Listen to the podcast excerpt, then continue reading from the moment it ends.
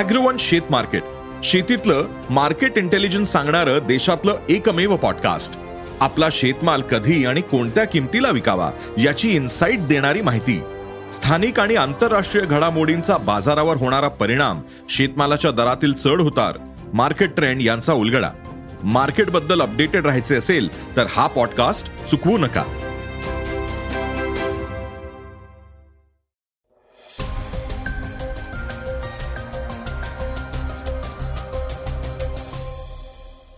नमस्कार मी गौरी कुबेर. आता आपण ऐकणार आहोत आजचं सकाळचं पॉडकास्ट पी एन बी घोटाळा प्रकरणातील आरोपी नीरव मोदीच्या प्रत्यार्पणाविरोधात दाखल करण्यात आलेली याचिका युके उच्च न्यायालयानं फेटाळली आहे. याबाबत आपण आजच्या पॉडकास्टमधून जाणून घेणार आहोत. जगभरात कोरोनानं थैमान घातल्यानंतर आता पुन्हा काही देशांमध्ये एक व्हायरस पाय पसरू लागलाय. त्याविषयीची माहितीही आपण घेणार आहोत. आज चर्चेतील बातमीमध्ये खासदार संजय राऊत यांनी शेलार यांच्यावर केलेली टीका पुन्हा वादाच्या भोवऱ्यात सापडली आहे. ती काय आहे हेही आपण ऐकणार आहोत. इलॉन मस्कनं ट्विटर खरेदी केल्यापासून दररोज काही ना काही घडामोडी घडतायत. आता ट्विटरनं काही पत्रकारांची अकाउंट्स सस्पेंड केली आहेत. त्यामुळे पुन्हा एकदा ट्विटर चर्चेत आलाय. यामध्ये न्यूयॉर्क टाइम्स आणि वॉशिंग्टन पोस्टच्या काही पत्रकारांचा समावेश आहे. अजूनही हे अकाउंट्स सस्पेंड करण्याच्या मागचं कारण लक्षात आलेलं नाही. या सगळ्या पत्रकारांनी गेल्या काही महिन्यांमध्ये इलॉन मस्क आणि त्यांच्या येण्यानं ट्विटरमध्ये झालेले बदल याविषयी लिहिलं होतं. याविषयी स्पष्टीकरण देताना इलॉन मस्क यांनी सांगितलंय की इतरांना जे नियम लागू होतात तेच नियम या पत्रकारांनाही लागू करण्यात आले आहेत. दिवसभर माझ्यावर टीका करत राहणं ठीक आहे पण माझी वैयक्तिक माहिती सार्वजनिक करणं तसंच माझ्या परिवाराला धोका निर्माण करण्याचा प्रयत्न करणं हे चुकीचं आहे श्रोत्यांनो नीरव मोदीच्या बाबत एक महत्वाची बातमी आता आपण ऐकूयात.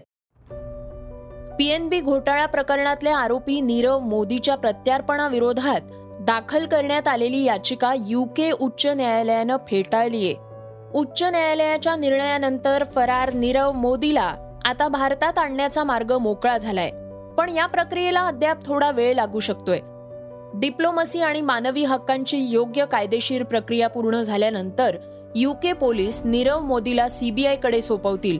त्यानंतर तपास यंत्रणा नीरवला ब्रिटनमधून भारतात घेऊन येतील.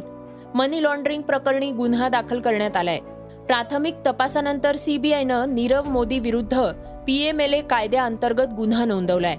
त्यानंतर ईडीनं ही चौकशी सुरू केलीय. पीएमएलए कोर्टानं नीरव मोदीला फरार घोषित केलंय. गुन्हेगारीचा कट आणि फसवणुकीचा गुन्हा पीएनबीच्या तक्रारीवरून एकोणतीस जानेवारी दोन हजार अठरा रोजी मुंबई पोलिसांनी नीरव मोदी विरुद्ध गुन्हेगारी कट आणि फसवणुकीचा गुन्हा दाखल केला होता. पीएनबीच्या उपमहाव्यवस्थापकांनी ही तक्रार केली आहे पीएनबीच्या तक्रारीनुसार नीरव मोदीनं आठ हप्त्यांमध्ये सुमारे चौदा हजार कोटी रुपयांचं कर्ज घेतलं होतं. हे कर्ज फेब्रुवारी दोन हजार सतरामध्ये घेण्यात आलं होतं. कर्ज घेतल्यानंतर नीरव मोदी काही दिवस बँकेची दिशाभूल करत राहिला आणि नंतर भारतातून पळून गेला.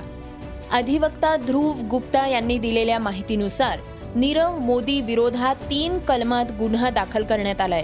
अशा स्थितीत सर्व कलमांमध्ये शिक्षेची वेगळी तरतूद आहे. पीएमएलए अंतर्गत तीन वर्ष आणि त्याहून अधिक सश्रम कारावास होऊ शकतो. जामीन मिळवणंही कठीण होईल.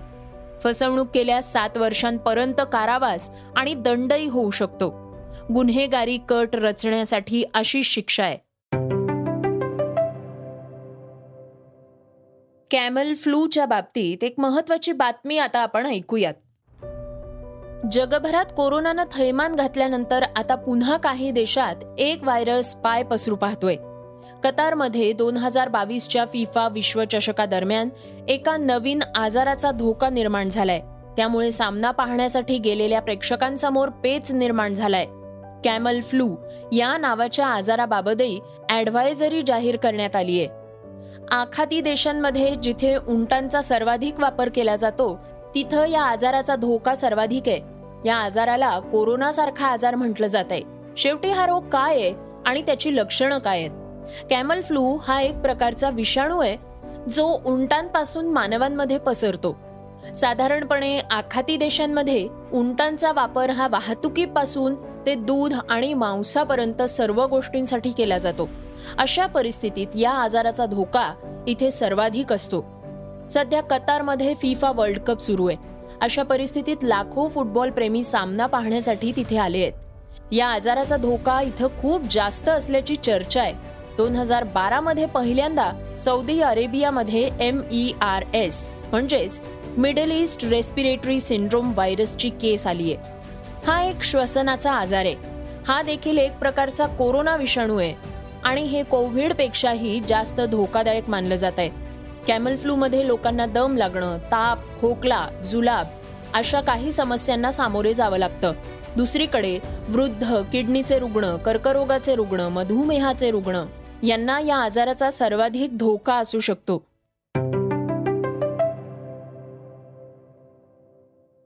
श्रोत्यांनो आता आपण जाणून घेणार आहोत आजच्या वेगवान घडामोडी. पंजाब सरकार आता आरोग्यवर्धक देशी दारू आणणार. आहे देशी दारूमुळे होणारे मृत्यू टाळण्यासाठी हे पाऊल उचलल्याचं शासनानं म्हटलंय.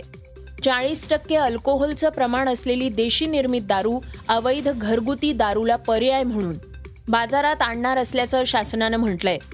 तसंच ही दारू उत्पादन शुल्कानुसार स्वस्त असल्याचं म्हटलंय. याबाबत पंजाब सरकारच्या उत्पादन शुल्क विभागानं सर्वोच्च न्यायालयात प्रतिज्ञापत्रही दाखल केलंय.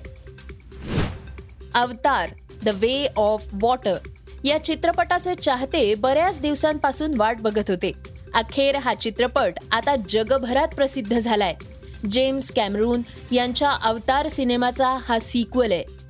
सिनेमातील मोशन पिक्चर्स आणि व्ही एफ एक्सनं प्रेक्षकांचं मन जिंकल्याचं सोशल मीडियाच्या प्रतिक्रियांवरून दिसून येत आहे हा चित्रपट म्हणजे कमाल सायन्स फिक्शन असल्याचं म्हटलं जात आहे आता प्रभासच्या बाहुबली दोनचा रेकॉर्ड तोडून हा सिनेमा आत्तापर्यंतचा सर्वात जास्त कमाई करणारा पहिला हॉलिवूड ओपनर ठरणार का? हे पाहणं उत्सुकतेचं ठरणार आहे. आतापर्यंत बॉलिवूडमधल्या अनेकांना ईडीनं समन्स बजावलंय. आता यात टॉलिवूडचाही नंबर लागलाय. अभिनेत्री रकुल प्रीत सिंगला ईडीनं समन्स बजावलंय. अलीकडेच रकुलचं नाव टॉलिवूड ड्रग्ज मनी लॉन्ड्रिंग प्रकरणात समोर आलंय. त्यानंतर ईडीनं तिला समन्स पाठवले आहेत. याआधी दोन हजार एकवीसमध्ये ईडीनं रकुल प्रीतची चौकशीही केली होती.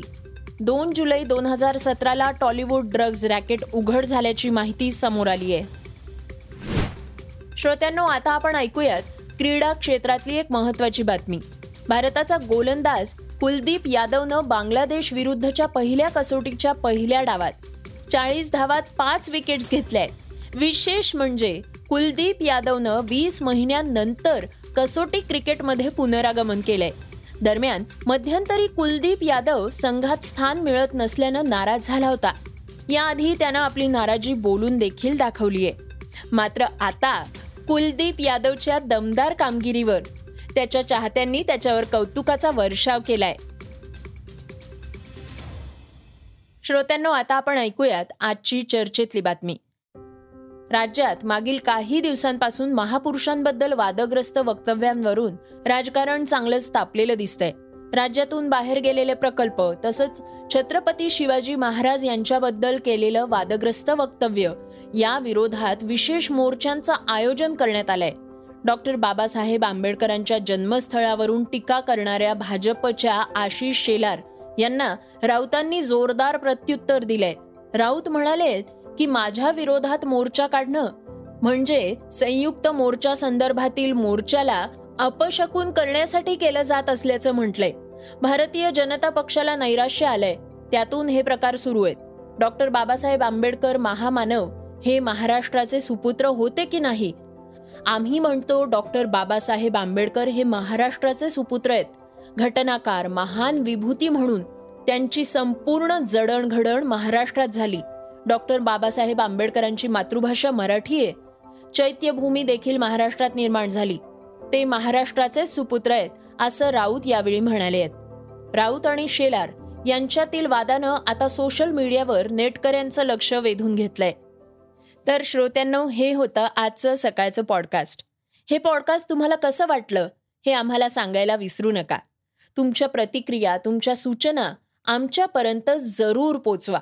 सगळ्यात महत्त्वाचं म्हणजे सकाळचं हे पॉडकास्ट तुमच्या मित्रांना आणि कुटुंबियांना नक्की शेअर करा. तर आपण आता उद्या पुन्हा भेटूयात. धन्यवाद. Script and research Swati Ketkar Pandit Neelam Pawar. वाचा बघा आणि आता ऐका आणखी बातम्या. ई सकाळ डॉट कॉम वर. तुम्ही हा पॉडकास्ट ई सकाळच्या वेबसाईट आणि ऍप वर सुद्धा ऐकू शकता. विसरू नका या पॉडकास्टला आपल्या आवडीच्या पॉडकास्ट ऍप वर सबस्क्राईब किंवा फॉलो करायला.